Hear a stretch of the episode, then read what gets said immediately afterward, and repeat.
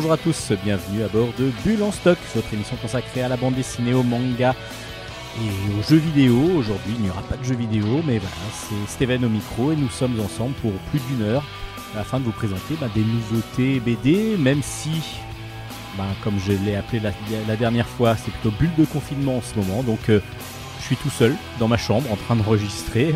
C'est un petit peu triste, j'ai pas euh, Hélène à côté de moi, notre spécialiste manga, mais Hélène a quand même fait sa chronique, donc vous l'entendrez dans l'émission.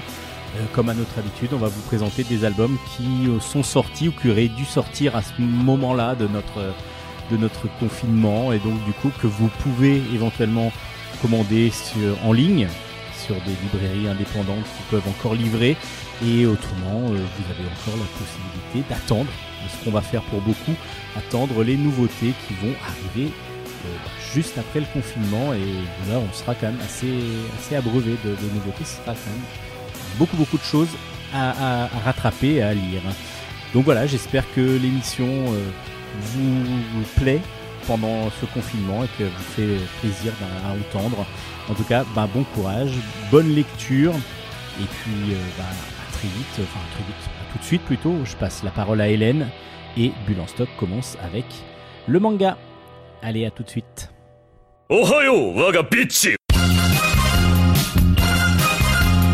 chronique manga.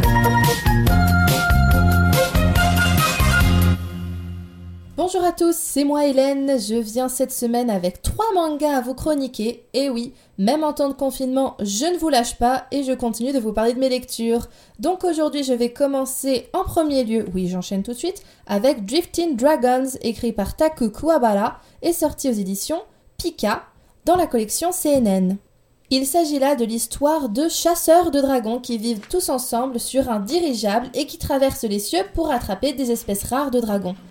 Les raisons sont les suivantes. Premièrement, les dragons sont tout simplement dangereux pour la population. Jusque-là, ça peut paraître assez logique. Aussi, en fait, ils mangent la viande des dragons qui est goûteuse et très appréciée. Bon, autant vous dire que c'est pas le manga à acheter pour votre meilleur ami vegan, hein. Mais enfin aussi, et ça va dans, le même état d'esprit, il euh, récupère aussi la peau, les dents, les écailles, etc. pour euh, fabriquer des objets du quotidien parce que c'est donc un matériau très utilisé par tous les êtres humains. Alors, ils sont donc ces chasseurs sont donc essentiels à la survie des humains, mais pourtant ils ne sont pas très appréciés. Ils sont plutôt redoutés par les villageois qui se disent hum, s'il y a des chasseurs, ça veut dire qu'il y a des dragons dans le coin, ça me plaît pas. Et en général, ils ne sont pas très accueillants malgré tout avec eux. Qu'à cela ne tienne, ils continuent de vivre quand même sur leur dirigeable et parfois arrivent à se poser auprès de villageois qui sont un peu plus compréhensifs que d'autres. Et ils vivent donc de euh, leur butin ainsi que de la vente de ce même butin auprès des villages à côté desquels ils vont euh, s'arrêter. Bien entendu, il leur arrive plein de péripéties pendant leur aventure, mais je ne vais pas vous les raconter parce que ça ne ferait que gâcher votre plaisir de lecture. Plutôt, ce que je vais faire, c'est vous euh, décrire quelque peu les personnages principaux, parce que forcément, ils sont très nombreux à bord de ce dirigeable, et donc le narrateur se focalise sur quelques-uns d'entre eux. Le personnage principal s'appelle Mika. C'est un incorrigible gourmand et gourmet, mais qui est un chasseur incroyable qui, euh, qui arrive à bout de n'importe quel dragon. Il est souvent accompagné de Takita, qui est la dernière recrue du dirigeable, qui est très très proche de Mika et de Vanny. Vanny qui est-elle C'est une femme qui est assez énigmatique, très forte, mais qui a un très grand cœur, qui euh, prend un peu euh, Takita sous son aile, un peu comme une grande sœur pourrait le faire. J'aime beaucoup le personnage de Vanny. Il y a également Jiro, qui est un jeune qui aime toujours avoir raison et qui se prend un peu pour le chef de Takita. On comprend que c'était le bleu avant que Takita n'arrive, mais il n'est pas méchant et il finit même par être assez appréciable au fur et à mesure des chapitres. Les deux derniers personnages qui sont relativement souvent présentés sont euh, Yoshi, qui est tout simplement le chef cuisinier du dirigeable, et enfin Gibus Gibus, vous prononcez comme vous voulez. Moi je préfère euh, Gibus, j'aime bien, qui est le capitaine de l'équipage. Alors, que puis-je dire d'autre? Ah oui, on va parler du coup des dessins qui sont très sympas. On est dans une ambiance assez shonen pour un manga qui est pourtant dans la collection CNN. Euh, cependant, les dragons ne sont pas du tout ce à quoi on peut s'attendre. Euh, d'ailleurs, sur la couverture, on a un dragon comme on se le représente à peu près tous en Occident quand on nous parle de dragon, mais dès qu'on commence à en découvrir au fur et à mesure des pages, on se rend compte qu'il ressemble plutôt à des monstres marins, mais sauf qu'ils volent. Euh, le premier qu'ils combattent a une, espèce de raimanta géante très laide avec euh, la bouche qui à la verticale le long de son ventre, c'est ignoble. Enfin bref, disons qu'on a un peu moins de peine de les voir euh, les tuer du coup, parce que j'avoue que si c'était des, dragons tout mignons, comme par exemple dans Jeune Dragon recherche euh, appartement ou donjon, j'aurais eu beaucoup de mal à apprécier les scènes où ils commencent à manger, à déguster les dragons. Enfin, ça reste quand même très très sympa. D'ailleurs, en bonus entre chaque chapitre, on a des recettes de cuisine pour, pour, pour tout simplement cuisiner des dragons. C'est génial. Alors, je suppose qu'en plus, il y a des vrais vrais... Euh, par exemple, là, je suis sur dragon miniature à la diable pour 2 à 3 personnes et il y a des, euh, il y a des vrais ingrédients tout est tout à fait faisable à part donc euh, bah, le, dragon, le dragon miniature à cuisiner. Ça, désolé, je vois pas trop où est-ce que je peux en trouver. Mais peut-être qu'en remplaçant avec de la dinde, cette recette peut être excellente. On ne sait pas. C'est Yoshi, donc le chef cuisinier, qui nous conseille de le faire. Je vous rappelle maintenant les références de ce manga. C'est donc Drifting Dragons écrit par Taku Kuwabara, qui est aux éditions Pika dans la collection CNN et je vous le conseille.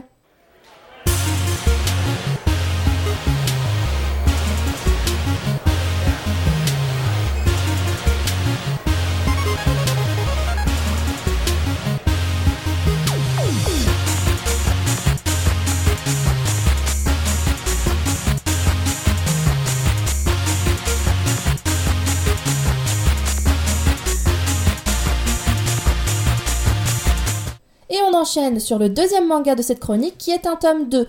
J'en profite d'ailleurs parce que j'ai oublié de vous le préciser, pour Drifting Dragon, c'était le premier tome de la série. Donc on, on s'attend à une suite. Euh, donc là j'ai le tome 2 de l'empereur du Japon. Je vous ai déjà présenté le tome 1 il y a quelques temps. Eh bien je reviens à la charge. Dans le tome 1, nous voyons l'enfance de l'empereur Hirohito, c'est-à-dire l'empereur de l'ère Showa, qui est en fait l'empereur qui a été à la tête du Japon pendant la Seconde Guerre mondiale. Donc nous avions déjà vu son enfance et là nous entamons l'adolescence de l'empereur. Euh, il y a donc beaucoup d'explications sur des faits historiques japonais dans ce manga. On comprend que ça se passe dans les années 14, 1914-1915, euh, donc au début de la Première Guerre mondiale, et les adultes qui entouraient alors l'empereur sentent quelque chose arriver, se disent, euh, voient ces faits de loin et se disent qu'ils ont peur qu'un événement de la même importance arrive plus tard et concerne également le Japon. Alors là, est-ce qu'ils se sont vraiment fait cette réflexion ou alors est-ce que c'est fictif?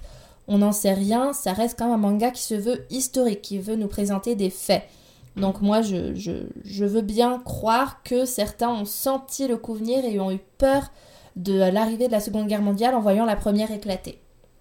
Enfin donc, comme je vous disais, il y a beaucoup d'explications sur l'histoire du Japon et ça peut nous perdre par moments si on n'a aucune notion de celle-ci, en tout cas de l'histoire du 19e ou du 20e siècle japonais. Par exemple, il est euh, question on rencontre un personnage, on comprend qu'il fait partie du clan, alors si je dis pas de bêtises, c'est le clan Satsuma, lui, et il, euh, il s'inquiète par rapport au clan Choshu, et c'était, donc deux clans très importants de nobles qui avaient beaucoup de pouvoir à, l'époque, à la fin du 19e siècle au Japon, et qui se disputaient un peu une espèce de place particulière auprès de l'empereur, notamment euh, en mariant leur fille à l'empereur pour garder une espèce de mainmise sur le pouvoir. Mais voilà, ce sont des choses. Alors il y a quand même des petites annotations, mais si on n'est pas trop au courant de l'existence de ces gens-là, on peut se dire mais qu'est-ce qui nous veut celui-là? Après, malgré tout, ce même genre d'événement avait également lieu en Europe, donc on peut quand même se raccrocher à l'histoire européenne. Malgré tout, il faut avoir des connaissances, des notions sur l'histoire du Japon pour réussir à accrocher et à apprécier surtout ce manga. Euh, tout le monde d'ailleurs, par exemple, est ému quand il est question de l'empereur. Ça peut nous paraître étonnant pour nous, lecteurs français. On n'a pas connu euh, d'empereur ni de roi depuis plusieurs siècles et on se dit mais ça fait un peu bizarre alors que pourtant c'est très réel.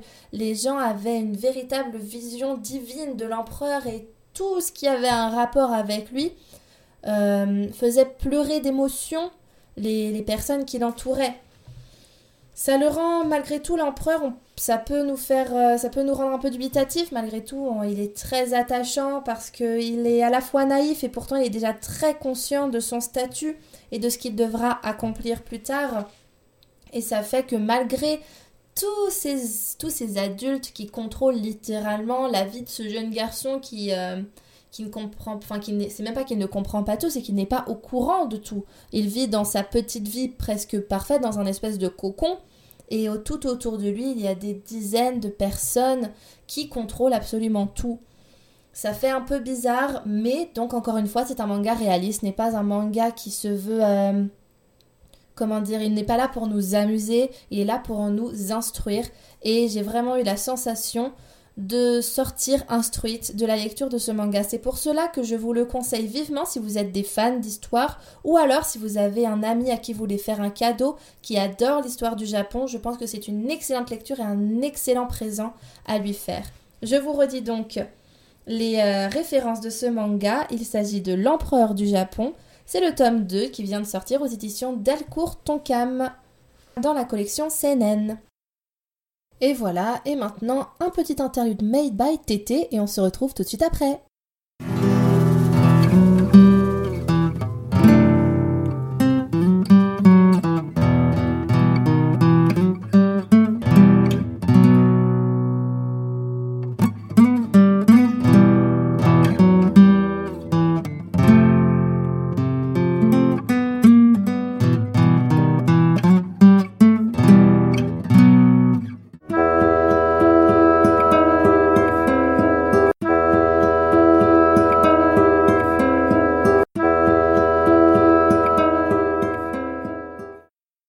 Ainsi que nous arrivons au dernier manga de ma chronique qui s'appelle Le prix du reste de ma vie, paru aux éditions Delcourt Tonkam dans la collection Moonlight. Les illustrations sont de Shoichi Taguchi et le scénario de Sugaru Miyaki. Je ne sais pas si vous vous souvenez pour ceux qui écoutent régulièrement la chronique, mais je vous ai déjà parlé de Sugaru Miyaki qui est en ce moment donc en France est paru par les éditions Delcourt Tonkam et il y a déjà trois de ses œuvres qui ont été adaptées en manga et qui ont été traduites en français dans cette fameuse collection Moonlight qui est pour le moment donc dédiée à de cet quoi auteur. Nous parle Je vous en avais déjà parlé de ma vie. Pour, euh, il s'agit là d'un jeune homme qui s'appelle Kusonoki qui a des très très gros soucis d'argent. Du coup, il va revendre ses CD et ses livres à un libraire. Mais ce dernier lui dit qu'il peut vendre non pas ses livres ou ses CD, mais bien son espérance de vie à une certaine boutique pour pouvoir euh, finalement joindre les deux bouts. Alors, euh, Kusunoki se dit mais c'est complètement fou, mais malgré tout, comme il y a deux personnes qui lui parlent, enfin deux vendeurs qui lui parlent de l'existence de cette boutique, il se dit bon bah je vais, je vais aller voir, je vais me renseigner. Il s'y rend et finalement il décide de vendre toute sa vie en ne gardant que ses trois derniers mois pour pouvoir euh, gagner un petit peu parce qu'il s'est rendu compte que sa vie ne valait pas grand-chose en termes monétaires. Et donc il s'est dit, bon, bah, quitte à, quitte à pas valoir grand-chose, autant tout vendre et juste profiter des trois derniers mois de ma vie. Donc il se lance et euh, il passera ses, ses, derniers instants avec Miyagi, qui est une jeune fille qui a pour mission de veiller sur lui et veiller à ce qu'il ne fasse pas de bêtises, qu'il ne commette pas d'erreurs pendant ces trois derniers mois comment dire, ce manga est vraiment très très beau. Il nous parle de la vie du coup d'un garçon qui, qui décide de reprendre goût à la vie puisqu'il n'en a plus pour très longtemps. C'est souvent une question qui a lieu pour les gens qui euh, apprennent qu'ils ont un cancer, etc. Bah là, en l'occurrence, ce qui est assez fou, c'est que c'est un choix de la part de ce personnage. Il sait, il veut ne plus vivre d'ici trois mois, mais du coup, il décide de, reprendre, de reprendre un peu sa vie en main sur ses derniers instants il ouvre les yeux sur son passé, sur ses choix, les décisions qu'il a prises, si elles étaient bien ou pas. Il euh, apprend à connaître aussi cette fameuse Miyagi qui euh, veille sur lui chaque jour, jour et nuit. Et, euh, et, il veut aussi également renouer avec Himeno, qui est sa meilleure amie d'enfance, ainsi en réalité que, que son grand amour, il est fou amoureux d'elle, il ne se l'est jamais avoué. Et on comprend qu'il veut essayer de, de parvenir à lui avouer ses sentiments pendant les trois derniers mois qui vont lui servir à vivre. J'ai beaucoup dit cette phrase, mais bon, en même temps, c'est, un peu le, sujet phare du manga, donc forcément, je me répète un peu. Excusez-moi.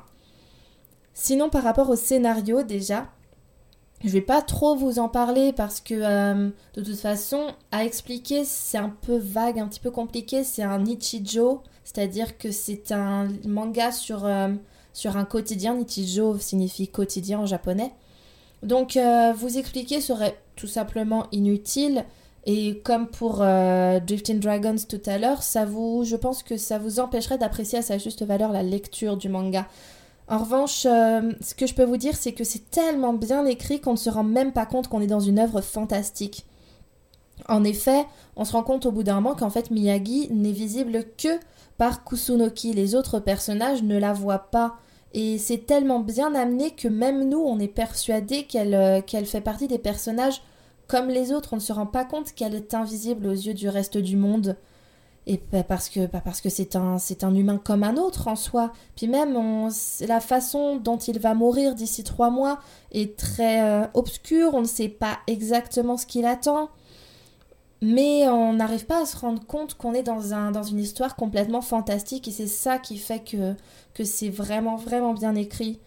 Euh, c'est vraiment sublime. Les dessins sont très beaux. Ils sont épurés avec quelques scènes de paysages qui nous permettent de prendre un peu de recul et de vraiment nous, nous positionner, nous mettre dans, dans un Japon actuel, bah, comme l'autre œuvre que j'avais déjà présentée. On est vraiment dans un Japon du 21e siècle avec ce, jeune Kusunoki. Et, euh, et du coup, et on apprend comment? On le voit grâce à ces quelques rares éléments de paysages qui sont amenés vraiment parfaitement bien. C'est sublime. Je ne sais pas quoi vous dire d'autre sinon de le lire, que ce soit en manga ou en roman d'ailleurs, parce que euh, les éditions Delcourt Tonkam ont également paru euh, le roman, enfin plutôt la light novel, c'est comme ça qu'on appelle euh, ces, œuvres romanesques au Japon. Donc il a également paru en même temps que le manga, que le tome 1 du manga. Et je vous invite sincèrement à lire soit le manga, soit le roman en fonction de ce que, du format que vous préférez parce que c'est sublime. Et, euh, et je sais pas quoi vous dire d'autre vraiment. C'est toutes les œuvres de Sugaru Miyake, je pense, euh, prennent, prennent vraiment aux tripes. Et si vous aimez euh, ce genre d'histoire un peu mélancolique, une petite touche de romantisme quand même, mais sans aller dans le, euh, dans le niais, c'est vraiment, ça reste, ça reste terre à terre, ça reste sombre. Allez-y, foncez, c'est vraiment une valeur sûre. Donc je vous rappelle les références, ça s'appelle Le prix du reste de ma vie par Sugaru Miyake. C'est aux éditions Delcourt Tonkam dans la collection Moonlight. Nous avons le tome 1 en manga et nous avons la version complète en roman. Voilà, c'est tout pour aujourd'hui pour ma chronique manga. J'espère qu'elle vous aura plu et qu'elle vous aura donné des idées de lecture pendant ces jours de confinement. Si vous arrivez bien sûr à vous procurer ces œuvres, mais normalement, malgré tout, les livraisons se font. Donc n'hésitez pas, allez-y parce que c'est euh, parce que moi en tout cas ça m'a plu et j'espère que ça vous plaira aussi si je vous ai en tout cas donné envie de les lire. Et sur ce, bah, je vous dis à la semaine prochaine. Matalaishu C'était donc la chronique manga d'Hélène, mais avant de passer à la chronique BD, les chroniques BD que j'assure encore cette semaine, nous allons écouter un petit peu de musique.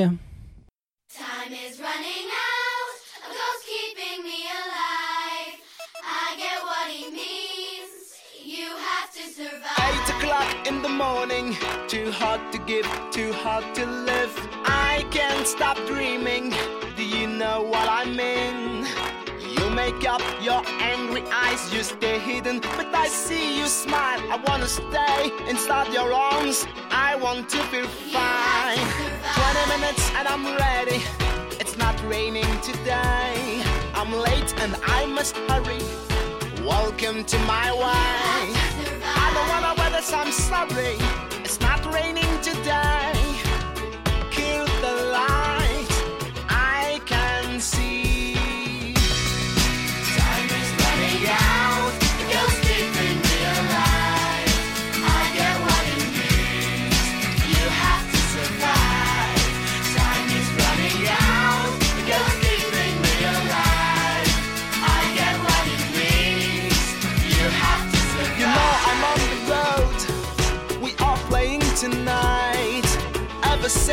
This morning, your kisses on my skin. What's your game tonight?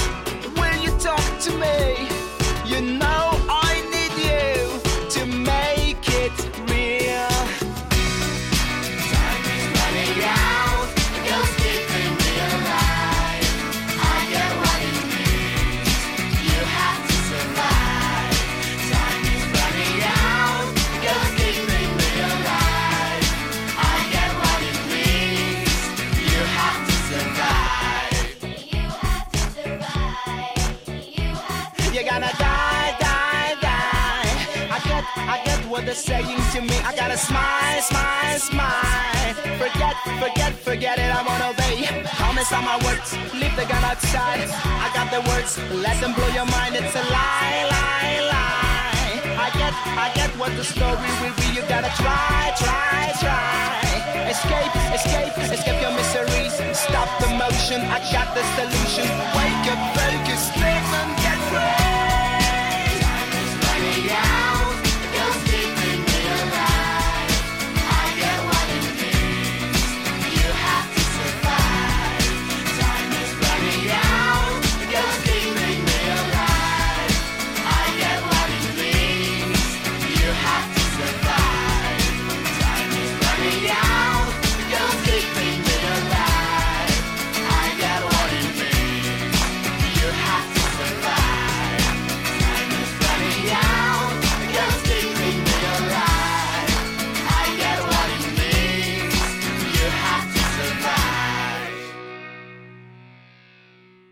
Venez d'écouter Skip the Use qui nous chantait Ghost. Et maintenant, on passe à la rubrique BD.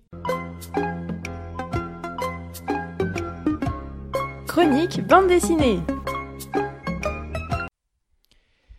On commence aujourd'hui avec Carmen de Guilhem March. C'est aux, aux éditions Dupuis. C'est un très très bel album, un très beau one-shot. Alors on rencontre Catalina, c'est plutôt triste dès le départ, où on rencontre Catalina qui vient de se tailler les veines et qui est dans sa baignoire en train de se vider de son sang. Et là, elle va euh, croiser, enfin elle va croiser en tout cas Carmen, donc Carmen avec un K, une femme euh, vraiment euh, superbe, habillée tout en, tout en costume de squelette, avec des talons hauts, arrive, traverse la colocation où, elle est, où, est, où est Catalina, et arrive donc dans la salle de bain. Elle se présente et elle le dit, euh, voilà, elle va prendre Carmen, elle va lui montrer des choses. Elle va, elle va prendre Catalina, pardon, elle va, va lui montrer bah, ce, qui va, ce, que va, ce que va devenir Catalina.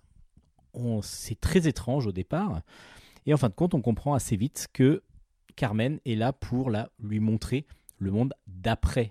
Le monde d'après. En fin de compte, Catalina apparemment est pas encore tout à fait morte, mais serait euh, dans un sorte de, de, parallèle, de, d'étape avant la mort. Et donc, elle a la possibilité de, de, se déplacer, de se mouvoir, de, se, de, voir les gens, d'écouter les gens, d'entendre les gens. Mais par contre, elle n'a pas la possibilité d'interagir avec eux, ni de les toucher, ni de toucher aucun objet.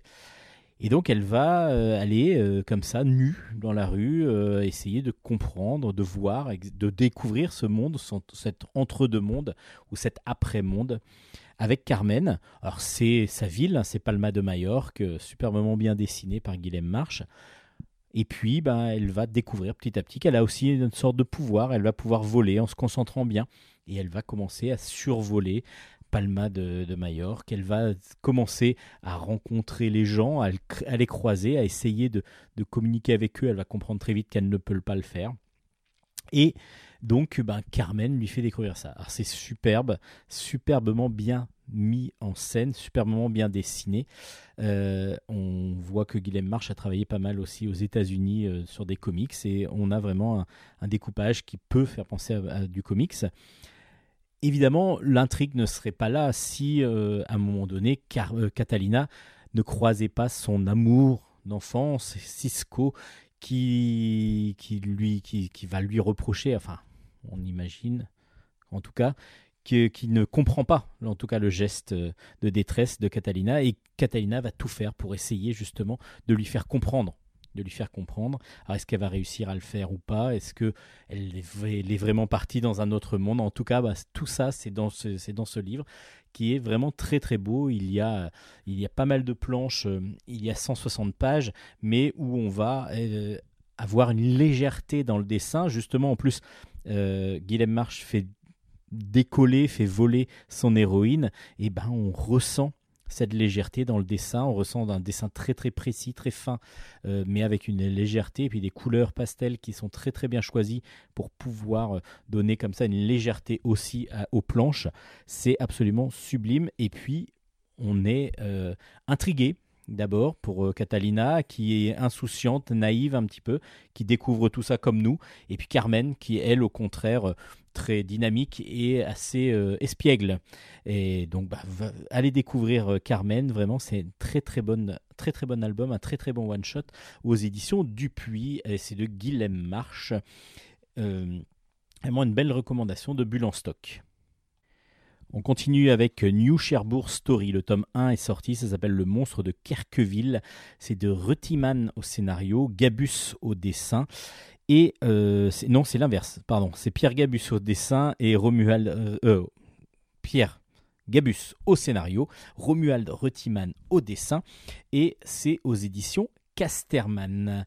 Alors, New Cherbourg Story, euh, ben, ça, dès que vous le prenez, vous avez l'impression de voir une enquête policière, ce qui, ce qui en est, c'en est une, mais une enquête policière avec une ligne claire, vraiment très très très très agréable à, suivre et à, lire.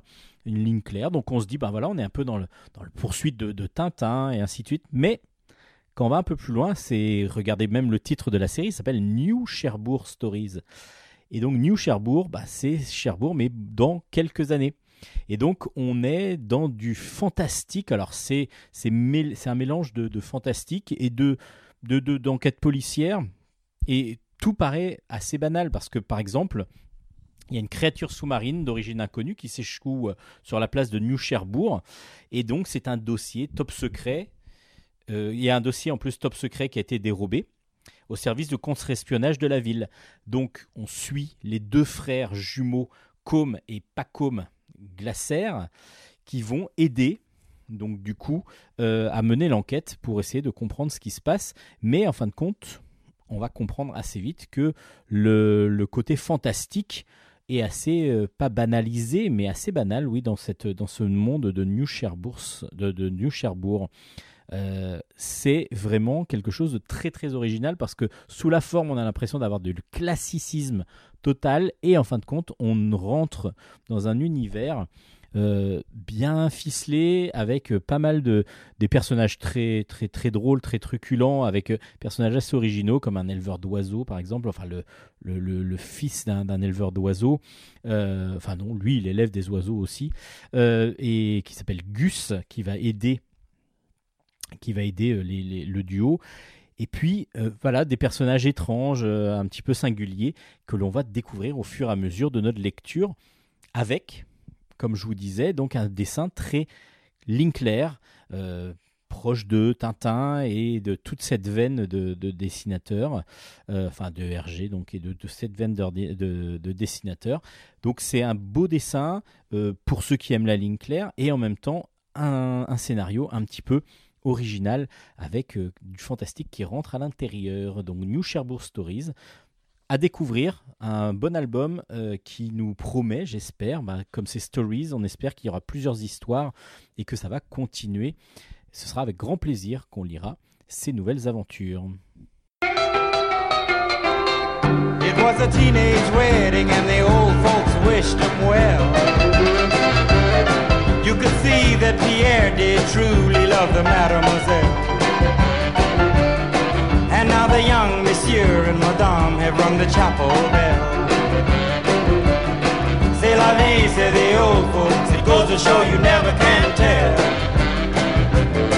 On continue avec euh, trois albums qui clôt des séries. Alors le premier s'appelle Les Métamorphoses 1858.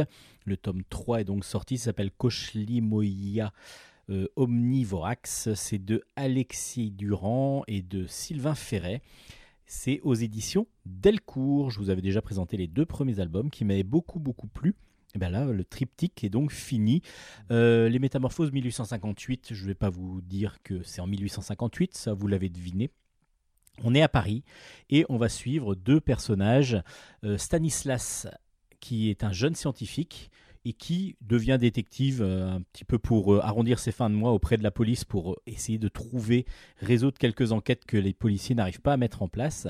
Et puis, il est aidé, il va être aidé par Joseph qui vont enquêter, ils vont donc enquêter tous les deux sur la mystérieuse disparition de jeunes femmes qui disparaissent et on pense qu'ils qu'elles sont mortes parce qu'on retrouve de temps en temps des cadavres. Qu'est-ce qui se passe exactement Et ils vont commencer donc une enquête assez classique, à part qu'ils vont mettre le doigt dans un engrenage assez euh, machiavélique et de plus en plus euh, troublant et de plus en plus euh, difficile à, expliquer, avec des savants, toute une communauté scientifique aussi, qui ont, qui ont peut-être créé des monstres. Je vous en dis pas trop, parce que du coup, il y a vraiment ce, suspense. Et puis, bah, si je vous en révèle trop, ça va peut-être être un petit, peu, euh, un petit peu décevant pour vous. Il faut juste savoir que si vous avez aimé les deux premiers, le troisième clôt plutôt bien euh, ce, triptyque, même s'il y a peut-être... euh, on, a des, petits, des petits reproches peut-être à faire sur le scénario, en particulier sur, les différentes créatures qu'on aurait bien aimé comprendre. Enfin, on aurait peut-être aimé avoir un peu plus de, compréhension sur certaines choses. Bon, je vais pas ici dévoiler tout. Si je donne des, questions, automatiquement, ça va, enquêter- ça va amener des réponses qui vont être évidentes et donc spoiler, un petit peu euh, le, scénario. Euh, par contre, euh, dessin graphiquement, c'est toujours aussi beau, c'est assez sombre, c'est des dessins réalistes mais assez sombres et ça fonctionne très très très bien. Euh, c'est donc un bon triptyque qui peut laisser sur la fin pour quelques petites, euh, quelques petites choses, mais euh, ça fonctionne plutôt très bien. Donc ça s'appelle Les Métamorphoses 1858. C'est donc aux éditions Delcourt. Sauvage. Sauvage, c'est un album. Le tome 5 est sorti. C'est un, un, scénario de Yann et des dessins de Félix Menet. C'est aux éditions Casterman. Le tome 5 s'appelle Black Calavera. Alors, vous connaissez peut-être pas Félix Sauvage. Félix Sauvage, c'est un, c'est, un soldat, soldat euh, français sous le règne de Napoléon III.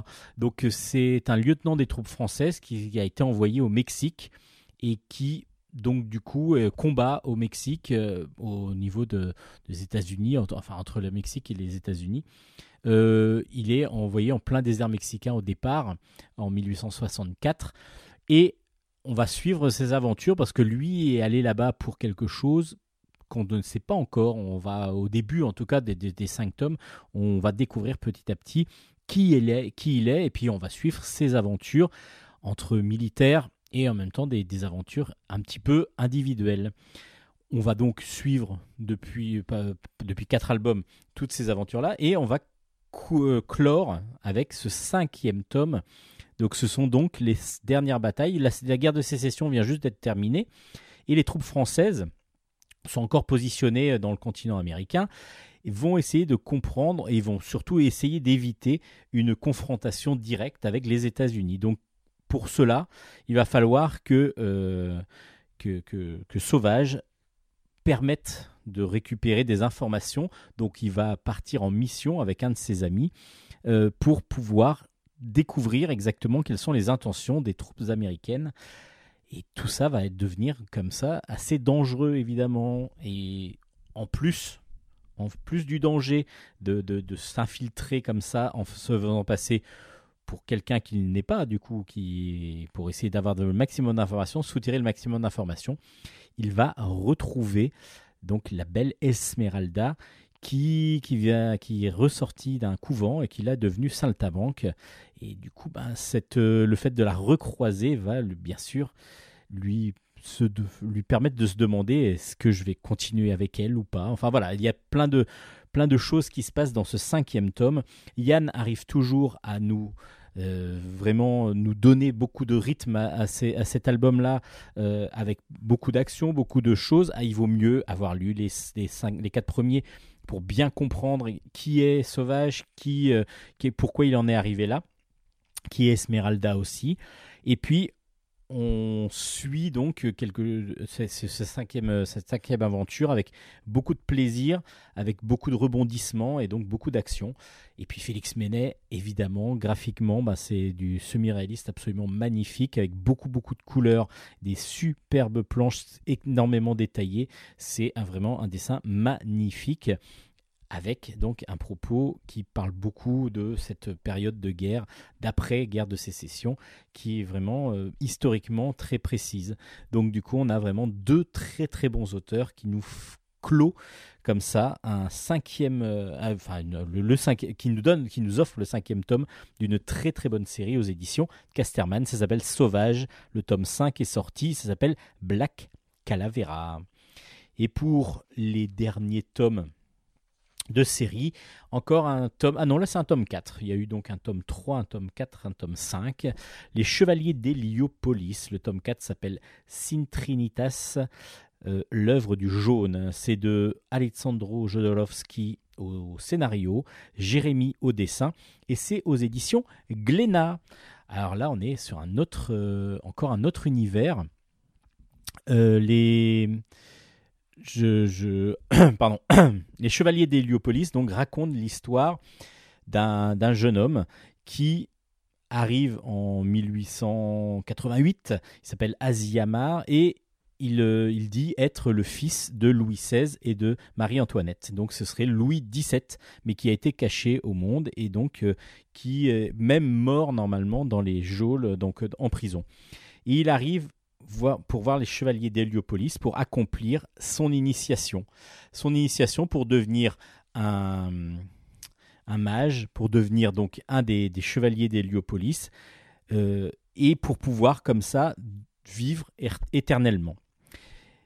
Il va donc subir plusieurs épreuves et là arrive la, la clôture avec une dernière épreuve qu'il va devoir passer, c'est se retrouver donc à Londres, euh, dans une époque beaucoup plus récente que, celle, que celle d'où il, il part, euh, pour essayer de mettre à mal le tueur qui tue les différentes femmes, euh, les, les femmes, les prostituées en particulier, euh, dans, dans un Londres ben, qui, qui est assez sombre. Évidemment, vous avez compris que c'était Jacques l'Éventreur. Il va donc devoir essayer de d'arrêter Jacques l'Éventreur pour, pour sa dernière mission. Alors, cette, cet univers des Chevaliers d'Héliopolis, évidemment, Jodorowsky nous offre un scénario assez toujours aussi bien construit, avec assez, assez alambiqué en même temps. Il, faut, il faut accepter les, les, les- les choses mises en place par Jodorowsky, avec une partie d'histoire et une partie de, de, fantastique total. Évidemment, les dessins de Jérémy sont absolument magnifiques, un dessin réaliste avec de superbes couleurs, des superbes ambiances comme on connaît, comme, on, comme, comme il sait faire. Et euh, pour ceux qui sont fans de jeux vidéo, vous aurez peut-être un petit penchant pour vous dire tiens, ça peut ressembler un peu à Assassin's Creed parce que ce personnage qui va dans différentes époques pour subir différentes, euh, différentes euh, comment dire, di- différentes initiations, donc différents. Il doit faire différentes épreuves, voilà, je cherchais le mot. Les Chevaliers d'Héliopolis donc permet de faire un petit peu le parallèle avec Assassin's Creed. Et il est vrai que ça peut faire penser à ça. Et en même temps il y a une profondeur encore plus assez grande aussi qui différencie aussi Assassin's Creed même si Assassin's Creed tous ont une profondeur assez grande. Après là c'est vraiment pour visiter des époques. Et on est un petit peu dans ce même style là mais avec une profondeur en plus derrière pour euh, le, le vécu d'Asiamar pardon les Chevaliers d'Hélopolis, donc, est un très très bon album, le quatrième, donc, qui clôt cette série avec brio.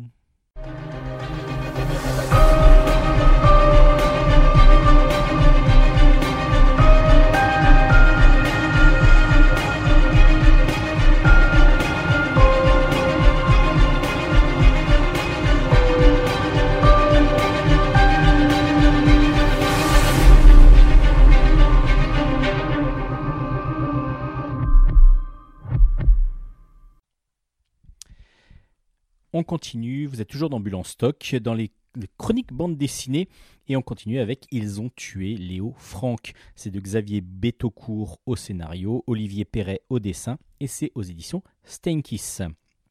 Alors, on se retrouve au début du XXe siècle, 1913, on est à Atlanta.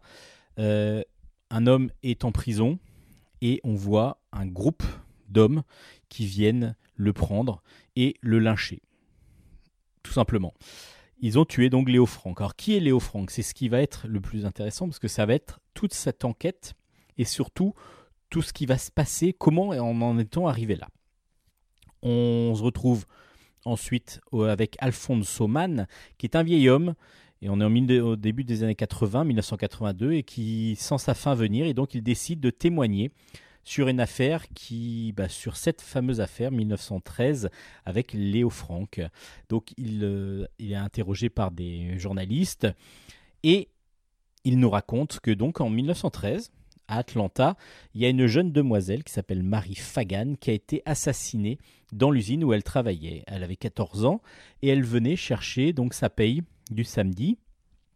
Et deux suspects étaient normalement sur place. Il y a d'abord Jim Conley, un balayeur noir, pauvre, alcoolique et qui en plus a sa chemise tachée de sang, et le fameux Léo Franck, qui est le patron de l'entreprise, qui lui était là, euh, le patron de l'usine, pour donner les, les, les, les payes aux femmes qui venaient les chercher. Alors, il n'était pas là tout le temps, donc justement, tout va être le, le, le système, tout, tout va être mis en place pour essayer de trouver un coupable. Alors, qui est le coupable? Qui va-t-on croire? Et on va suivre l'enquête, étape par étape, pour arriver jusqu'au procès où Léo Franck est accusé euh, d'a- d'avoir, euh, enfin, du coup, en tout cas accusé au départ. C'est lui qui passe en tout cas en jugement. On pense que c'est lui. Tout est mis en place pour que ce, procès soit fait. Il faut savoir que c'est un procès qui a existé. C'est donc vraiment euh, quelque chose de réel. Alors je vous raconte pas tout parce que du coup le procès est très très bien mené. On comprend tous les problèmes qu'il y a pu y avoir lors de ce procès et qui ont donc amené peut-être des gens à être un petit peu euh, un petit peu en colère et puis aussi la bêtise et on voit surtout la manipulation que peut engendrer l'information. Et ce qui est très très fort, c'est que justement le scénariste arrive à nous faire comprendre que l'information comme elle est relayée en ce moment, elle peut nous faire croire à plein de choses, les fameuses fake news et ainsi de suite. Ça existait déjà au début du XXe siècle. Pardon. Et que du coup, on est déjà sur la manipulation des, masses, des peuples. Alors c'est de la manipulation, euh, des fois volontaire, des fois involontaire. Et puis surtout, ben, il faut vendre. Il faut vendre. Et on a ce côté capitaliste qui fait qu'on va être capable de faire n'importe quoi pour pouvoir vendre du papier. Ah, En tout cas, à l'époque, c'était comme ça. Là, maintenant, on est encore sur le même système, que pour vendre du papier, mais pour vendre aussi des heures de, télé et ainsi de suite, sur des informations qui, des fois, ne sont pas obligatoirement ni vérifiées ni intéressantes. En tout cas, ils ont tué Léo Franck, nous fait rentrer dans tout ce, ce système américain du début du XXe siècle, ce système qui a engendré euh, ben, un groupe que l'on peut connaître maintenant, le Ku Klux Klan. Et parce que voilà, il y a, tous ceux qui se font justice eux-mêmes en pensant avoir une supériorité sur les autres. Il faut savoir que Léo Franck était donc juif. Il y a aussi ce côté-là qu'il ne faut pas négliger. Donc euh, comportement antisémite, antisémite pardon, euh, ou raciste euh, si c'est Conley qui, qui devient coupable. En tout cas, tout ça, c'est bien bien décrit dans ce très très bel album. Ils ont tué Léo Franck avec un superbe dessin réaliste entre réaliste et semi-réaliste qui fonctionne superbement bien de Olivier Perret. C'est donc un très très bon album, très intéressant à suivre et surtout comme ça relaie des informations réelles, c'est vraiment très très fort de la part de ces deux auteurs. Ils ont tué Léo Franck de Xavier Betaucourt et Olivier Perret aux éditions Steinkiss. Euh, un autre style, totalement un autre style. Euh, J'élève mon robot de compagnie. Euh, c'est donc euh, un livre d'humour cette fois-ci. Euh, c'est de Jean-Louis Trapp au scénario et de Stéphane Wary au dessin. C'est aux éditions Sarbacane.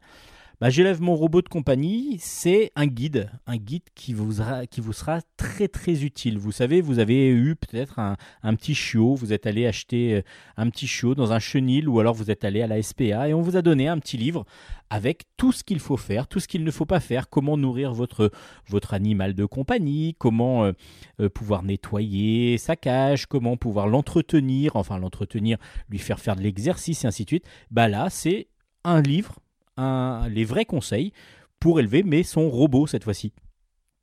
Alors du coup, bah, il y a évidemment beaucoup, beaucoup de choses humoristiques. C'est très drôle. C'est très drôle, c'est très bien fait, parce qu'on prend vraiment tous les clichés les, de base d'un si ça avait été un animal de compagnie normal.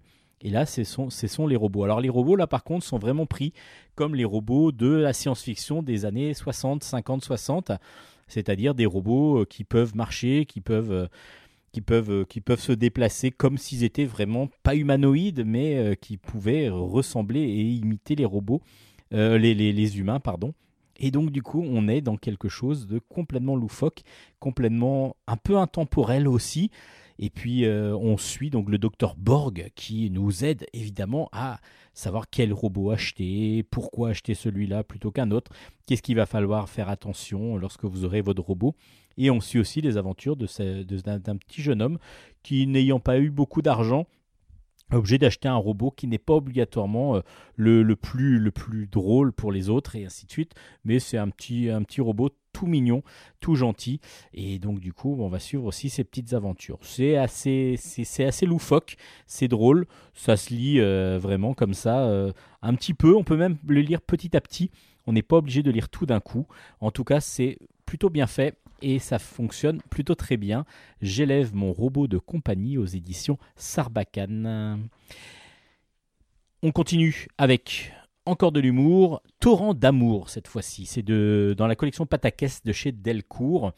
C'est un récit complet de, enfin un récit complet, ce sont même des, pages, des strips, euh, des, pages d'humour de Jean-Christophe Mazurier. Et c'est donc chez Delcourt. Vous avez le romantique. Le romantique, c'est le gars qui fait tout pour pouvoir séduire sa belle, la, femme qui, qui les convoite, et puis qui à la fin ben, est un gros lourd en fin de compte et qui fait casser tout. Et vous avez euh, tous ces clichés-là, vous avez tous les hommes qui vont essayer de séduire, qui vont essayer de, de trouver l'amour, qui vont essayer de, de mettre dans leur lit la, la femme convoitée que l'on trouve, que l'on voit dans chaque page. C'est très très drôle. C'est très drôle parce que du coup, il y a tous les clichés que l'on retrouve avec le gros beauf, le gros lourd. Il y a celui qui ne sait pas obligatoirement faire. Et puis, il y a à chaque fois la femme naïve. Pas naïve, mais qui, qui attend. Et on voit tout ce qu'il faut, en gros, pas faire, messieurs, pour pouvoir draguer.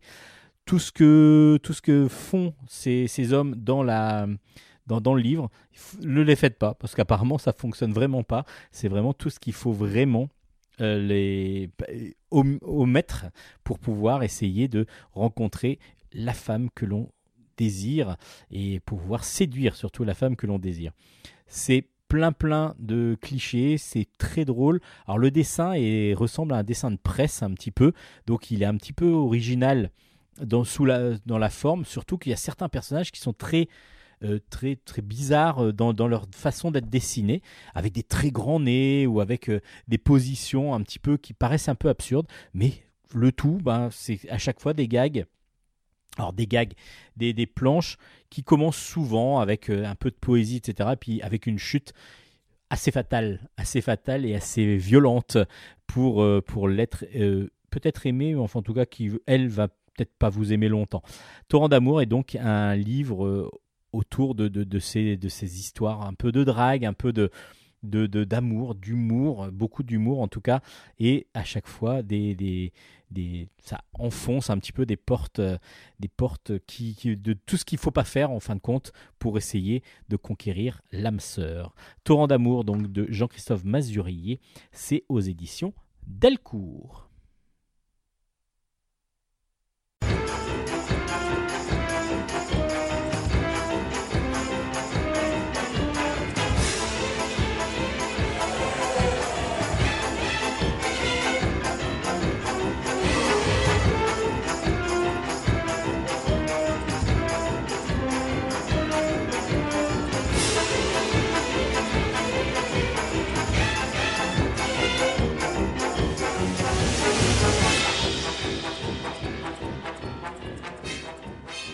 Continue avec le Triskel volé de Miguel Anxo Prado. C'est aux éditions Casterman. C'est un très très bel album sur un- une sorte de légende celtique. En tout cas, il y a une base euh, autour de la celtitude, mais aussi, surtout, de la, de la nature et surtout de l'équilibre que crée la nature et l'homme. On suit donc euh, des- un personnage, mais surtout, avant même de suivre un personnage, on voit au début de l'album euh, que la, la forêt commence à, changer. Il y, a des, il y a plein de signes qui font que le- la nature commence à, s'agiter. Et justement, on va rencontrer des personnages qui étaient en une sorte de léthargie. Il y avait un pacte de léthargie entre les, hommes et les- les démons, les anges et les démons, qui euh, avaient décidé, donc avant ils vivaient en, toute, totale harmonie, les démons et les anges ont décidé de, ne plus apparaître pour pouvoir laisser l'homme vivre. À part que là, apparemment, le pacte donc de, léthargie, comme, il est appelé, où les, les monstres et les anges étaient endormis, ça a été rompu. Alors pourquoi? Bah Justement, on va suivre cette enquête avec Arthur Rego. Arthur Rego, lui, c'est un doctorant. Il, il travaille donc dans une bibliothèque, enfin dans une université, et en particulier beaucoup à la bibliothèque. Et il essaye de découvrir justement euh, qu'est-ce qui, ce qui se passe. Et on va suivre comme ça son enquête, un petit peu savoir euh, comprendre tout ce qui se passe en ce moment dans la forêt, dans la nature. Et en même temps, on va suivre euh, donc du coup euh, les, les, les démons, les anges qui vont revenir. Alors eux, ils, ont, ils peuvent prendre forme humaine, ils sont même humains. Et tout, ces, tout ce beau monde va comprendre assez vite que la seule chose qui va pouvoir remettre en place l'ensemble de, de l'équilibre naturel, c'est un triskel. Un triskel, donc c'est une forme euh, c'est une sorte de médaillon, là, avec un triskel dedans. Donc triskel, c'est une sorte d'étoile à trois branches qui représente les trois éléments l'eau, la terre, le feu. Et, euh, qui, permettent de donc cette, cette amulette permet cette fameuse équilibre. Cette amulette a été volée. Il va falloir comprendre qui l'a volée et surtout il va falloir essayer de la récupérer du côté de- d'Arthur pour essayer de rééquilibrer tout cet univers avant que les démons arrivent à s'en emparer et remettre le, remettre le chaos sur l'univers. C'est super bien fait parce qu'on arrive dans une légende vraiment bien bien bien bien décrite, bien bien mise en place, même si ça paraît assez assez classique. Mais Miguel Angso Prado met à chaque fois beaucoup de d'humanité, mais beaucoup euh, de, de poésie aussi dans ses, dans dessins déjà. Donc euh, du coup, ça, le, scénario est porté par un dessin très très très très beau.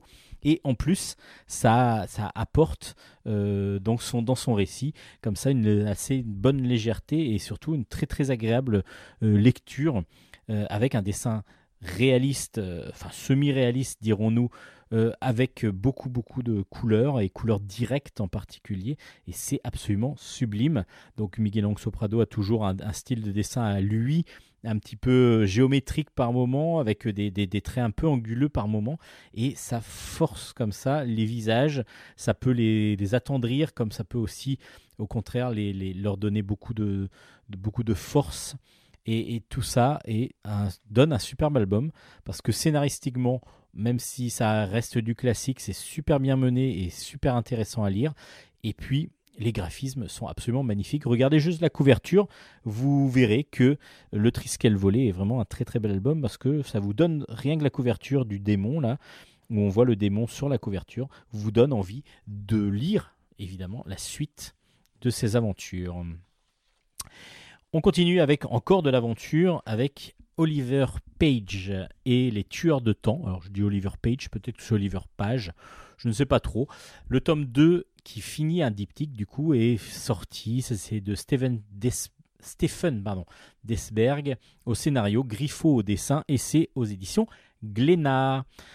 Alors, c'est un petit peu pareil, on a l'impression que c'est du classique. On est en 1875 au départ, dans le premier tome. Alors, je vous dis tout de suite, il vaut mieux lire les deux tomes à suivre. Parce que du coup, là, vous allez peut-être vous perdre un petit peu. Euh, Oliver Page et les, tueurs de temps. Donc, ça commence en 1875 avec Oliver Page, justement. C'est un archéologue. Il est en mission dans le désert de Perse et il découvre la tombe d'un roi inconnu. Et donc, ils vont ouvrir la tombe. Apparemment, il n'aurait pas fallu le faire. Ils ont décelé. euh, et donc, il y a une sorte de malédiction, une sorte de bestiole qui, qui s'attaquerait donc à, des, aux personnes et qui incorporerait, qui, qui viendrait dans leur corps.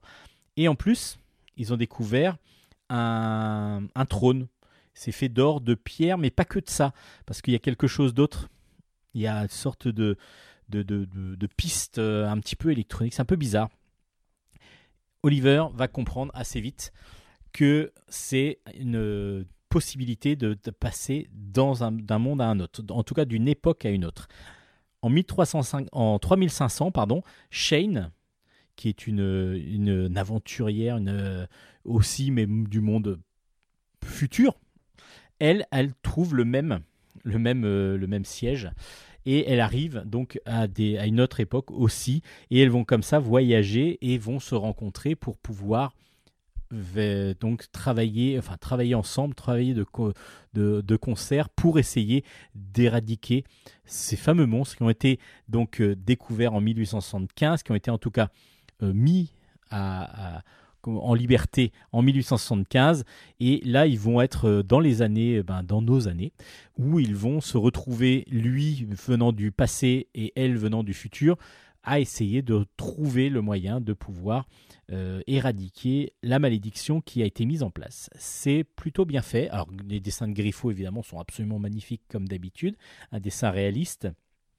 Et puis le scénario de Desberg se lit sans déplaisir, un petit peu pareil, on a l'impression des fois d'avoir déjà un petit peu vu ce système de ce système de, de- voyage dans le temps avec euh, avec plusieurs époques, mais c'est quand même très agréable à lire. Donc euh, un bon diptyque aux éditions Glénat, Oliver Page et les tueurs de temps, c'est vraiment du, de la pure aventure, du, du- de la pure action. Ça fonctionne vraiment très très bien et avec de la science-fiction un petit peu en plus. Donc Oliver Page et les tueurs de temps, le tome 2 est sorti aux éditions Glénat.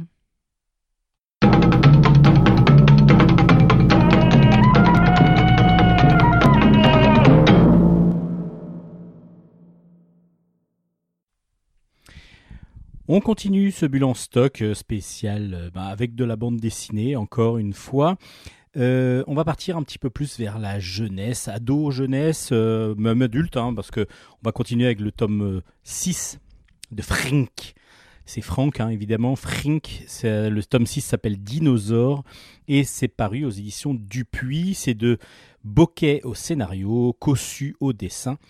Et donc, c'est euh, c'est le deuxième album du deuxième cycle de Frank, de Frink.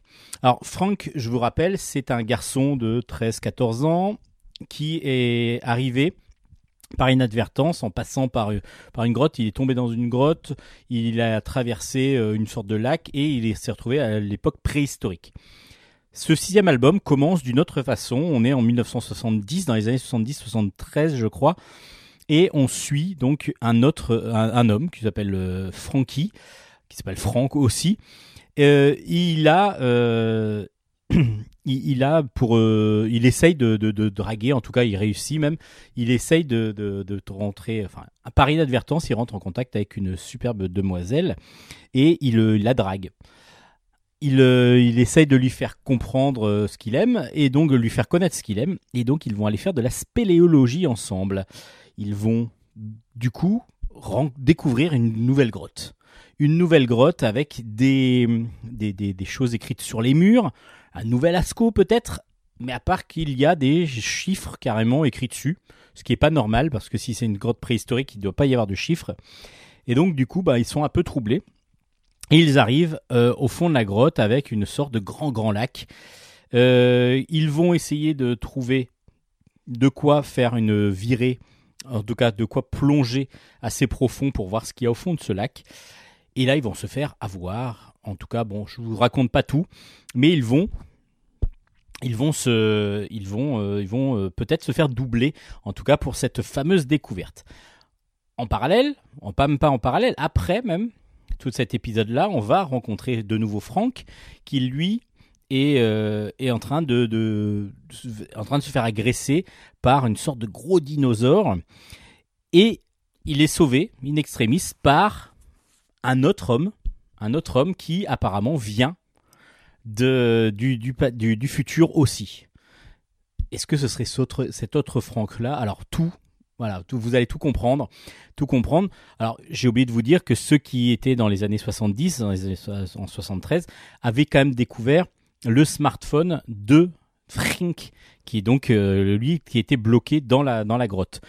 Donc évidemment, smartphone qui n'existait pas avec euh, de la vidéo et ainsi de suite, ça n'existait pas dans les années 70. Donc qu'est-ce que c'est? Et ça va évidemment les interpeller énormément. Alors Frink, c'est toujours Frink, c'est toujours aussi bien, c'est toujours aussi dynamique, toujours aussi euh, drôle par moment, mais en même temps avec beaucoup beaucoup de de, de, sentiments un peu ambigus, un peu euh, ambivalents. C'est euh, on a on, est, on va sur de l'humour et en même temps par moment on a de, l'action qui va nous nous faire porter euh, des, des différentes émotions. C'est vraiment très très bien fait. Un dessin à la Spirou toujours aussi super bien fait, super beau de, de, de Brice Cossu, avec euh, beaucoup de dynamisme. Il y a un scénario de bokeh qui continue. Alors il vaut mieux avoir lu les autres hein, pour pouvoir vraiment bien cerner tout, même si ça se lirait presque séparément, mais il faut comprendre quand même un petit peu où en est Franck. Alors Franck, le somme 6 s'appelle Dinosaure et c'est paru aux éditions Dupuis. Et un album euh, qui, là je vous avais présenté le premier, ça s'appelle Les Rescapés d'É- d'Éden, pardon, le tome 2 s'appelle Ensuite. C'est de Bernard Swizen et de Citeb au dessin, Bernard Swizen au scénario, et c'est aux éditions Soleil. Euh, je vous avais présenté le premier, j'avais beaucoup beaucoup apprécié le premier, euh, où on suivait deux, deux personnages. Alors on suit Yab, Yab qui, qui est amoureux de Soléa, et Soléa, elle, en a absolument rien à faire de lui. Alors ils vivent dans une cité, une grande cité euh, avec euh, tout le modernisme, mais ce qu'on va découvrir assez vite, c'est que cette cité, cette fameuse cité d'Éden, est, euh, elle, très moderne, mais elle vit dans un monde préhistorique. Alors en plus, il y a tout un système d'intelligence artificielle qui, qui gère tout leur monde, et cette intelligence artificielle a creusé à un moment donné une sorte de faille qui a fait détruire ce, fameux monde où ils sont. Ils se retrouvent tous les deux euh, seuls à, devoir euh, survivre euh, dans ce monde bizarre, étrange, avec à différentes pas, pas époques, mais en tout cas eux sont modernisés dans un monde un peu plus ancien. Et puis du coup, on va suivre leurs aventures et dans ce deuxième tome, ils sont donc euh, les seuls survivants, ils sont à la recherche d'autres représentants de l'espèce humaine et ils vont rencontrer des, nouvelles, des, nouvelles, euh, des nouvelles créatures. Et on va comprendre petit à petit parce qu'ils ont tous des noms, bah, c'est Seth, c'est Osiris, c'est Isis. Ce sont en fin de compte les dieux égyptiens, ils sont plus grands que, euh, que Soléa et Yab. Et ils vont se retrouver dans cette, euh, dans- dans cette, dans cette aventure avec ces personnages-là qu'on va découvrir. Donc ils arrivent dans une autre époque en fin de compte, même si c'est pas tout à fait une époque, c'est un peu bizarre. Euh, et du coup, ben il faut, on, ils va se passer une, aventure très agréable euh, avec euh, une rivalité entre les deux frères Seth et et c'est c'est Osiris, si je me rappelle bien, qui qui se qui, qui ont eu qui ont convoité la même femme, qui ont couché avec la même femme. Enfin voilà, il y a tout toute, cette rivalité qui se fait. En plus, il y a deux clans, un clan des rouges, un clan des bleus. Alors ça fait très penser à, à Avatar, par exemple, pour les bleus. euh, Ils ressemblent un petit peu à, ces, personnages-là. Et Yab et Soléa vont se retrouver bah, à essayer de comprendre exactement où ils sont, vont se retrouver aussi en galère, en particulier pour, pour Yab, très régulièrement, vont se retrouver en galère avec, euh, on va vouloir le tuer plusieurs fois, le pauvre, dans cette aventure. Et bah on est euh, sur vraiment un, système où chaque album va être une aventure de ces deux personnages qui en fin de compte représentent un petit peu Adam et Ève, c'est-à-dire qu'ils sortent du, du- jardin d'Éden, d'Éden, et euh, ils sont les seuls survivants et ils vont devoir essayer d'avancer dans, dans leur vie et de retrouver éventuellement d'autres survivants. Et Rescapé d'Éden, c'est toujours aussi bien dessiné. C'est vraiment très très agréable au dessin. On est vraiment sur un dessin dynamique, drôle. euh, et il y a justement Bernard Swizen, mais aussi beaucoup de, de, de, de, gags et d'humour dans, dans, ses- dans son récit. Et en même temps, le récit bah, suit assez fidèlement tout ce qui se passe, tout ce qui se passait entre les, les dieux, les, les dieux égyptiens. C'est vraiment très bien fait. C'est, ça mérite une relecture peut-être de temps en temps. Enfin, pour essayer de comprendre tous les les, les, les, relations qu'il y a entre les différents personnages. C'est super bien, très très agréable à lire, très coloré en plus. Donc c'est vraiment un bon album qui n'est pas que pour la jeunesse, qui est vraiment pas que pour la jeunesse parce que on se retrouve euh, avec euh, quelque chose, avec une double lecture qui est vraiment très très agréable. Et puis un tome 2 encore. Là, cette fois-ci, on est chez Glénat. C'est Kids. Kids, c'est un scénario d'Aurélien Ducoudray et des dessins des couleurs de Jocelyn Joret. C'est donc chez Glénat et ça avait fait grand bruit. Le premier tome avait fait grand bruit. On se retrouve avec une bande de d'ados, d'enfants et plus d'enfants même. Il n'y a que un qui est un peu plus grand. euh, qui s'appelle Ben euh, et qui euh, sont sont aux prises. Bah, en gros, le, le monde a été un petit peu dévasté. Il ne reste que des zombies et eux, apparemment, qui sont les seuls survivants un petit peu à cet apocalypse.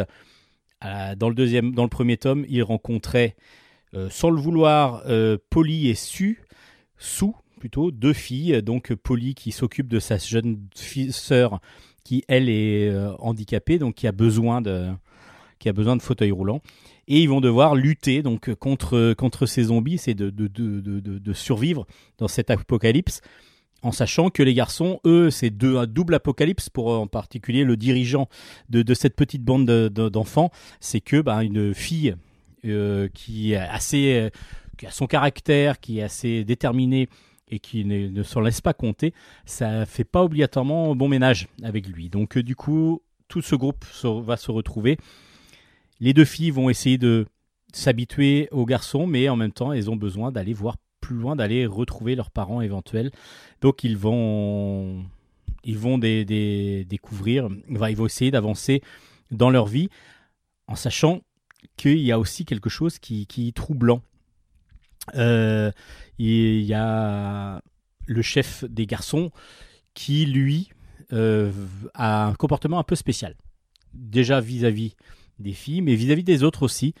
Et on va comprendre pourquoi. C'est très très bien fait parce que du coup on se dit oh tiens c'est super euh, super sympa un petit un petit comme un peu un jeu euh, de société qui s'appelle Zombie Kids où c'est quand même gentil.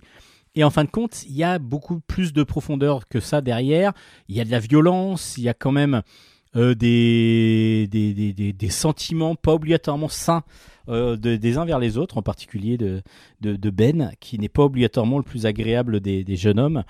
Et du coup euh, c'est vraiment très très bien fait pour ça parce que on a des sentiments qui paraissent très très sympas, juste une petite bande de potes qui, qui vont qui font euh, qui font la guerre aux zombies et un petit peu comme euh, maman j'ai raté l'avion, je vais réussir à m'en sortir. Et en fin de compte, c'est beaucoup plus sombre que ça par moment parce que chacun a vraiment son caractère et que chaque caractère du coup n'est pas obligatoirement le plus angélique possible. Le tome 2 donc nous réserve pas mal de surprises en plus. Et puis le dessin, le dessin, on est vraiment sur quelque chose qui ressemble à de la BD un peu américaine et c'est super bien fait. On est vraiment sur du dessin euh, dynamique euh, avec des, personnages euh, vraiment bien campés, qu'on reconnaît bien et c'est vraiment très très agréable à lire. C'est, on, est pris tout de suite dans l'aventure et euh, il n'y a aucun temps mort. C'est vraiment très très bon. Kids, vraiment pareil, un album euh, ado, euh, adulte, ado, enfant, jusqu'à partir de 8 ans, on va dire, ça marche super bien. Ça s'appelle donc Kids, le tome 2 c'est- est sorti aux éditions Glénat.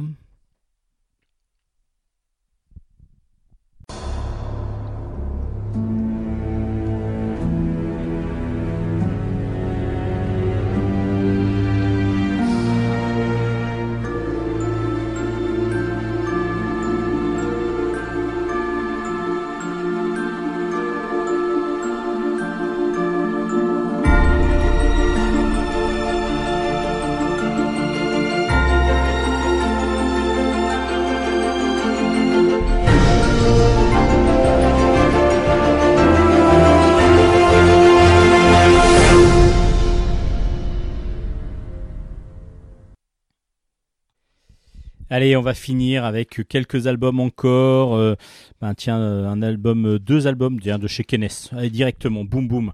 Nani Mandy, le tome 3 s'appelle Dans le cœur de Célia. Donc c'est de Joris Chamblin au, scénario, Pacotine au dessin et Virginie Blanchet aux couleurs. Alors c'est chez Kenes. Alors Nani Mandy, ça veut dire nounou, nounou en anglais. Et Mandy est donc une jeune demoiselle qui est franco-anglaise et qui est donc nounou euh, en tant que, en plus d'être lycéenne, elle est nounou. Et là, elle va devenir, euh, va y avoir quelque chose qui va se passer dans sa vie, parce que elle rentre euh, au lycée à, 17 à la rentrée, et puis bah, sa meilleure amie est avec un garçon, est amoureuse d'un garçon et passe du temps avec ce garçon-là. Ça dérangerait pas euh, Mandy s'il n'y avait pas le problème qu'elle lui a complètement caché euh, le fait qu'elle euh, fréquentait quelqu'un. Et Mandy est du coup un petit peu dérangée, enfin gênée par ça, et surtout elle est un petit peu, un petit peu choquée. Et puis, ben voilà, le, conflit se crée entre ces deux amis, et elle va devoir ben, faire avec. Et voilà, la- la tête est un petit peu faite entre guillemets. En même temps, en parallèle, elle doit euh, s'occuper de Célia. Célia va fêter son anniversaire, c'est 12 ans. À part qu'à 12 ans, bah, on fait plus trop d'anniversaire avec les copains, etc.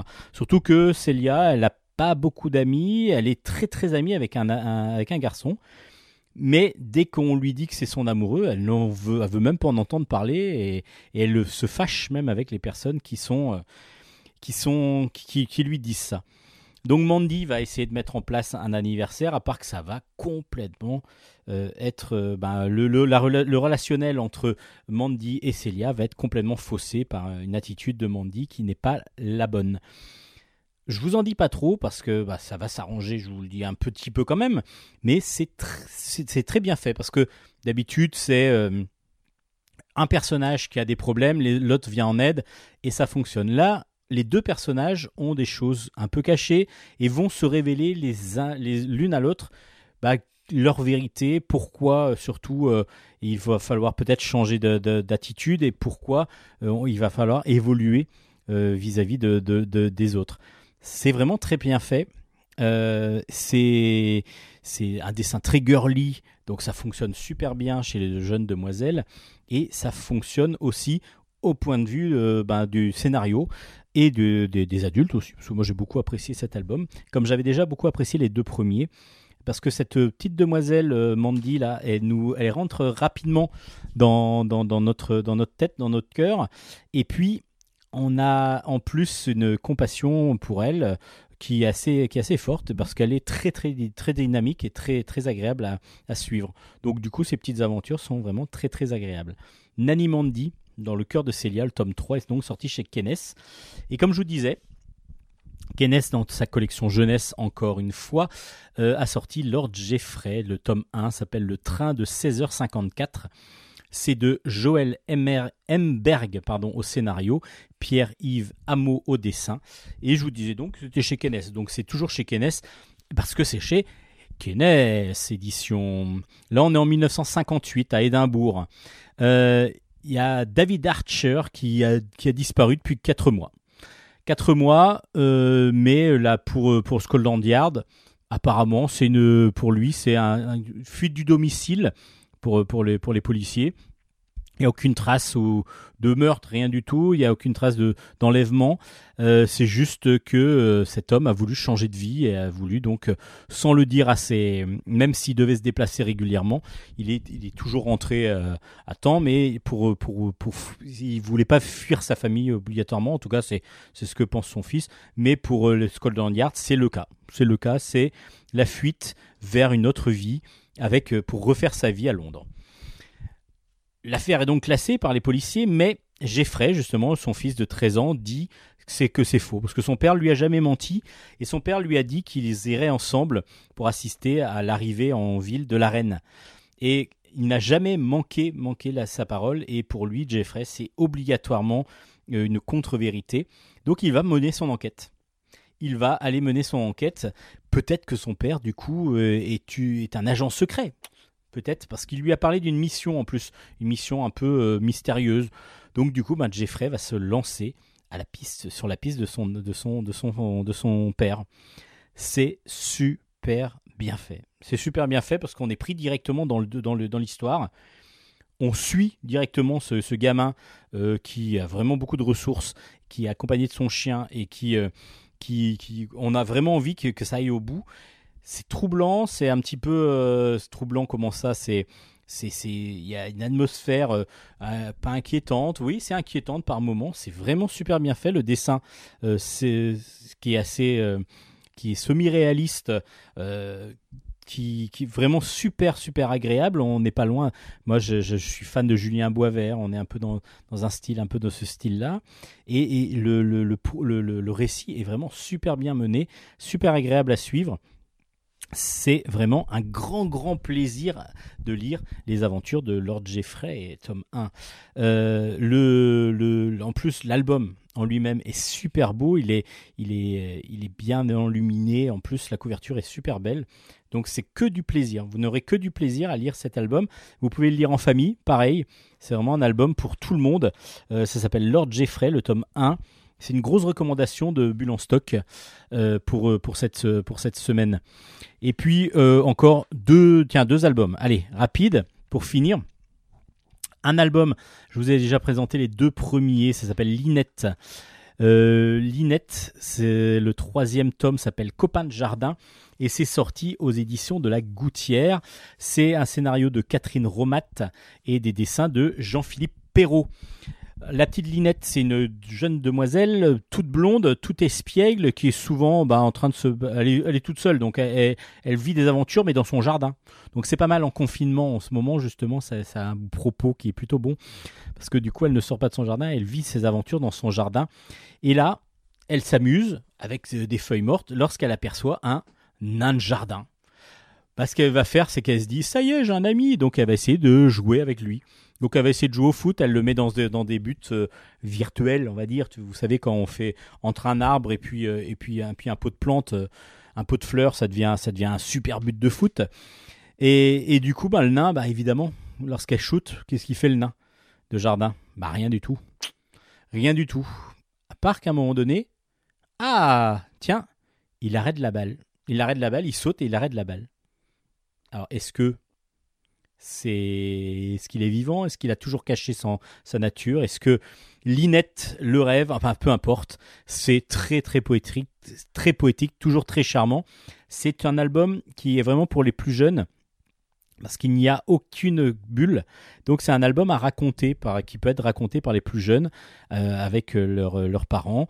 Et ça fonctionne super bien parce que le dessin est clair, le, les cases sont pas surchargées, loin de là, et euh, on est vraiment sur de la, de la lecture simple d'images qui fonctionne super bien parce que le, la, petite fille elle est super mignonne. euh, elle est très très douce et puis le petit nain de jardin il est génial aussi on a envie de, de devenir vraiment son ami. Donc ça s'appelle Linette le troisième tome s'appelle donc Copain de jardin aux éditions de la Gouttière. Grosse recommandation aussi de Bulle en stock mais je vous avais déjà recommandé les deux premiers. Et puis pour finir parce que là il va falloir qu'on finisse parce que je, prends trop de temps je crois je prends trop de temps. Mais bon j'aime bien ça donc euh, j'espère que vous appréciez aussi. On va finir avec Pic Pic André et leurs amis. C'est de Vincent euh, euh, Pastor, pardon, Vincent Patard, pardon, et Stéphane Aubier, et c'est aux éditions Casterman. Alors, Pic Pic, And- Pic Pic André et leurs amis, c'est du burlesque, de l'absurde, du délirant On a des cases, euh, on a des petits strips de 3-4 cases euh, qui, qui sont, alors déjà c'est un format à l'italienne, euh, le, format de l'album. Et on va suivre donc les aventures de André le cochon, de Pic Pic le, cheval, avec leur copain éléphant, et puis un humain aussi, un humain qui, qui fait partie aussi de, de leurs amis.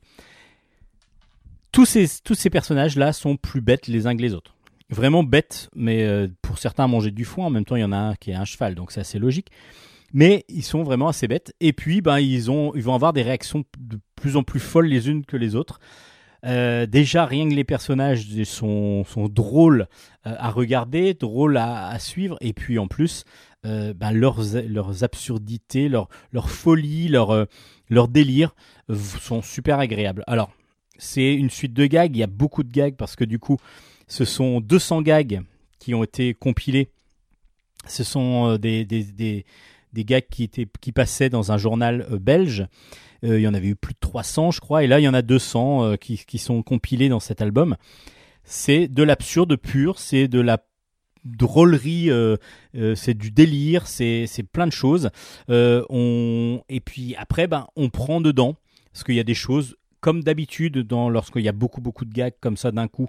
Ben, on peut en trouver d'autres, certains vraiment hilarants euh, au possible, d'autres un petit peu moins bons, euh, et peut-être que la dose, à haute dose, ça fait peut-être beaucoup, parce qu'à un moment donné, euh, on n'est pas saoulé, hein, loin de là, mais on, peut quand même se lasser et puis retrouver des, des choses qui, qui, qui nous paraissent moins drôles que d'autres, etc. Donc peut-être on peut piocher dedans par moment. Et puis il y a le côté running gag qui est super drôle. Ça j'adore, j'adore ce système de running gag, c'est-à-dire un gag qui fonctionne pas et qu'on va remettre régulièrement. Donc ce qui fait que petit à petit, ben, le fait qu'on le retrouve, ça peut, ça peut fonctionner. Et puis euh, à un moment donné, ben il y a euh, Pic Pic qui, qui commence à, à parler de de ses auteurs préférés, euh, de, de ses romanciers préférés, donc euh, mais en vraiment en massacrant ces- personnages-là, en disant que William Shakespeare, euh, depuis que la télé existe, ça le ça le contrarie, donc du coup il a arrêté d'écrire euh, des choses comme ça. C'est complètement fou, complètement délirant. C'est un humour euh, potache par moment. Et puis ben c'est des dessins tout simples. C'est des dessins de dessinateurs de dessins animés à la base, enfin de de- d'animateurs.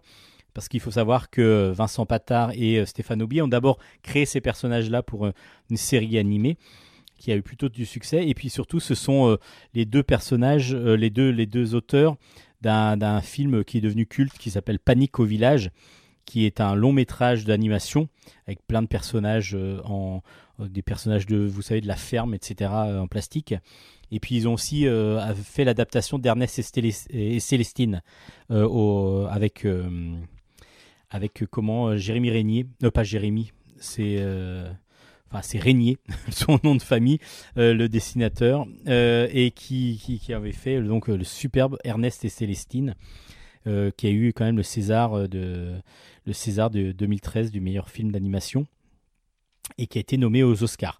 Donc du coup, ce sont des très bons, très bons en animation. Ben là, leurs personnages se retrouvent en bande dessinée et c'est succulent, truculent, drôle. Après, comme je vous dis, trop, quand vous en lisez trop d'un coup, à un moment donné, ça peut devenir un peu euh, redondant, voire lourd. Et du coup, ça me, ça, il faut vraiment piocher. Il faut pas lire tout d'un coup. Je pense que c'est le meilleur moyen. C'est vraiment, bah, comme ça paraît dans un journal à la base.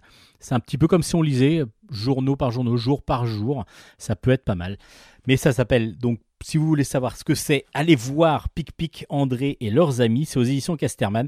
Vous allez quand même rigoler beaucoup. Et justement, chacun va en plus trouver des gags qui sont différents les uns des autres. Et donc, chacun n'aura pas les mêmes goûts en point de vue gag. Donc, euh, vous allez tous trouver votre bonheur en lisant cet album. Et voilà, Bulle stock est fini pour cette semaine. J'espère que ça vous a plu. N'hésitez pas à aller voir sur notre page Facebook. C'est Bulle en stock, Bulle avec un S. Vous avez la possibilité de voir l'ensemble des albums chroniqués. Ainsi que ben, vous pouvez aussi communiquer avec nous si vous avez des questions à nous poser, si vous avez des petites choses à nous dire. Il n'y a aucun problème, on vous répondra avec grand plaisir. Allez, bon courage pour ce, cette suite de confinement, peut-être fin de confinement en tout cas. Euh, ben, on se souhaite, je vous souhaite du courage et plaisir de lecture quand même. J'espère que vous, avez la possibilité euh, d'aller un petit peu partout pour essayer de récupérer des albums, enfin en tout cas d'aller un peu partout, de retrouver des albums que vous avez chez vous ou alors des albums sur internet qui, sont un petit peu gratuits en ce moment. Il y a pas mal de, possibilités de lecture. Donc en tout cas, n'hésitez pas à rester chez vous. C'est pas n'hésitez pas, c'est ne rester chez vous au maximum. Et on se dit à la semaine prochaine.